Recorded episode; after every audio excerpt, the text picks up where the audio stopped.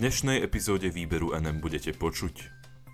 Pápež hľadá ľudí žijúcich na konci sveta, tvrdí Salazian pôsobiaci na sídlisku Luník 9. Premiér Heger vyzval na spojenie síl a očkovanie. Mesto New York ku niektorým prípadom posiela psychológov na miesto policajtov a data ukazujú, že sa to oplatilo. Venezuelský prezident vyjadril ochotu diskutovať s opozíciou. Prajem vám príjemné počúvanie.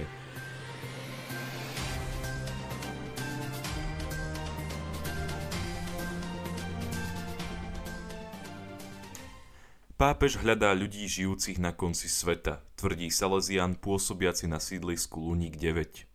Direktor štvorčlennej salesianskej komunity na Luníku 9 v Košiciach Don Peter Veselský pre tlačovú agentúru Slovenskej republiky uviedol, že pápež František hľadá počas svojho pontifikátu konce sveta a ľudí, ktorí žijú na konci sveta. Na sídlisko Luník 9 v Košiciach pápež zavíta 14. septembra – v prípade priaznivej epidemiologickej situácie sa očakáva účasť niekoľko tisíc Rómov z celého Slovenska. Stretnutie s pápežom sa bude podľa lokálneho denníka Korzár konať na priestranstve pri Salesianskom komunitnom centre.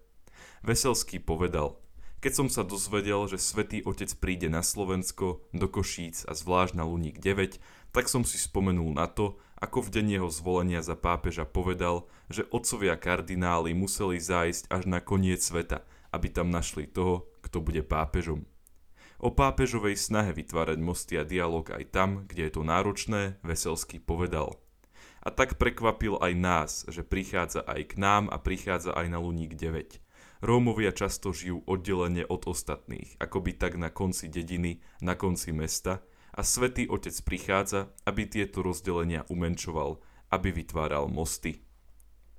O návšteve hlavy katolíckej cirkvi sa vyjadril aj salesiánsky delegát pre pastoráciu Rómov Peter Bešeniej, ktorý povedal Je ťažko nájsť na Luník 9 učiteľov, je ťažko nájsť kňazov, ktorí by tam boli ochotní pôsobiť a pápež tam prichádza do tohto ťažkého prostredia. Periféria je mu veľmi blízka, prichádza na perifériu Košíc a k ľuďom, ktorí na tejto periférii žijú. Druhá výzva z tejto návštevy svätého Otca je povzbudenie k vzájomnému prijatiu. Cítime, že niekedy je napätie medzi majoritou a minoritou a svätý Otec je ten, ktorý buduje mosty a možno aj nám pomôže, aby sme boli viac otvorení a vedeli si vzájomne odpustiť. Salesiáni Dona Boska na Luníku 9 pôsobia už od roku 2008. V roku 2010 bol na sídlisku vysvetený kostol z mŕtvych stalého Krista a v roku 2012 začalo byť využívané mládežnícke stredisko, ponúkajúce kultúru a voľnočasové aktivity. Premiér Heger vyzval na spojenie síl a očkovanie. Premiér Slovenskej republiky Eduard Heger je plne zaočkovaný – Informovala o tom tlačová agentúra Slovenskej republiky. Druhou dávkou vakcíny od spoločnosti AstraZeneca bol zaočkovaný v priestoroch veľkokapacitného očkovacieho centra na Národnom futbalovom štadióne v Bratislave. Heger pri tejto príležitosti uviedol. Vidíme, že s pandémiou sme ešte neskončili. Vieme, že vírus si príde pre ľudí. Nechcem strašiť, ale je to fakt, ktorý sme zažili v prvej a druhej vlne. Znovu upozornil na to, že očkovanie je jediným nástrojom, ktorým dokážeme posilniť imunitu. Občanov ubezpečil, že vakcín je dostatok a vyzval ich na to, aby spojili sily a dali sa zaočkovať. Postaviť sa tretej vlne bez dostatočného zaočkovania je podľa neho ako poslať ľudí do boja s nožíkmi proti akémukoľvek súperovi. Povedal, takú imunitu, akú nám dáva vakcína, nedá nič iné, ani prekonanie koronavírusu. Pripomenul, že krajiny, ktoré majú vyššiu mieru zaočkovanosti, už môžu experimentovať a ustupovať od rôznych opatrení. Na Slovensku to tak zatiaľ kvôli nízkemu počtu zaočkovaných nie je. Občanov na očkovanie vyzval aj lekár Bratislavského samozprávneho kraja Tomáš Šalaj. Ten zhoršovanie situácie očakáva niekedy v auguste a septembri. Hlavné mesto Slovenska má podľa neho dobrú zaočkovanosť, okolo 60 čo sa nezaočkovaných ľudí týka, Šalaj podľa tlačovej agentúry Slovenskej republiky vyzval, aby im bola umožnená dôstojná cesta k ústupu z pozícií a dôstojná cesta k zmene ich názoru.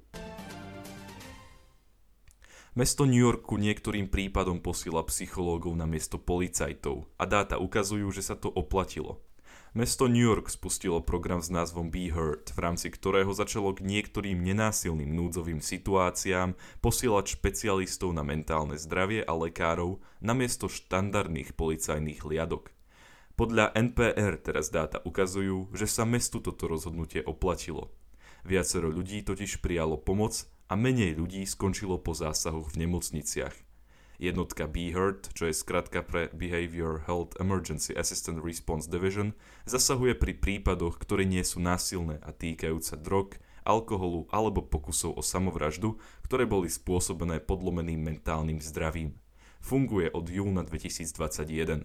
V priebehu prvého mesiaca svojej služby jednotka denne prijala okolo 16 núdzových hovorov.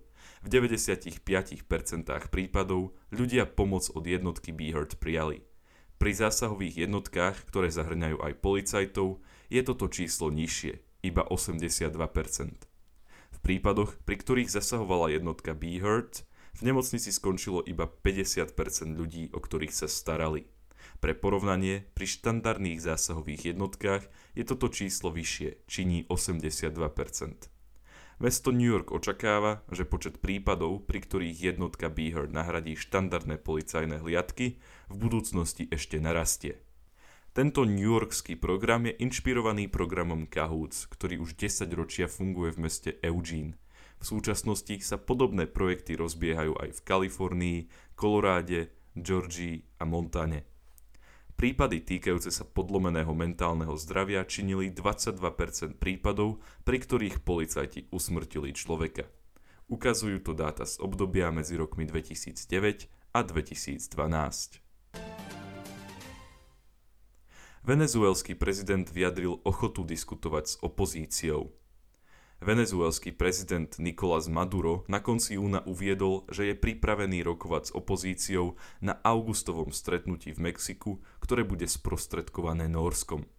Informovala o tom tlačová agentúra Reuters. Opozícia v tejto krajine, ktorá sa zmieta v ekonomických ťažkostiach, v máji zmenila stratégiu a je pripravená vyjednávať s vedením krajiny. Cieľom náhleho záujmu o nadviazanie dialógu má byť úmysel zlepšiť politickú a ekonomickú situáciu v krajine.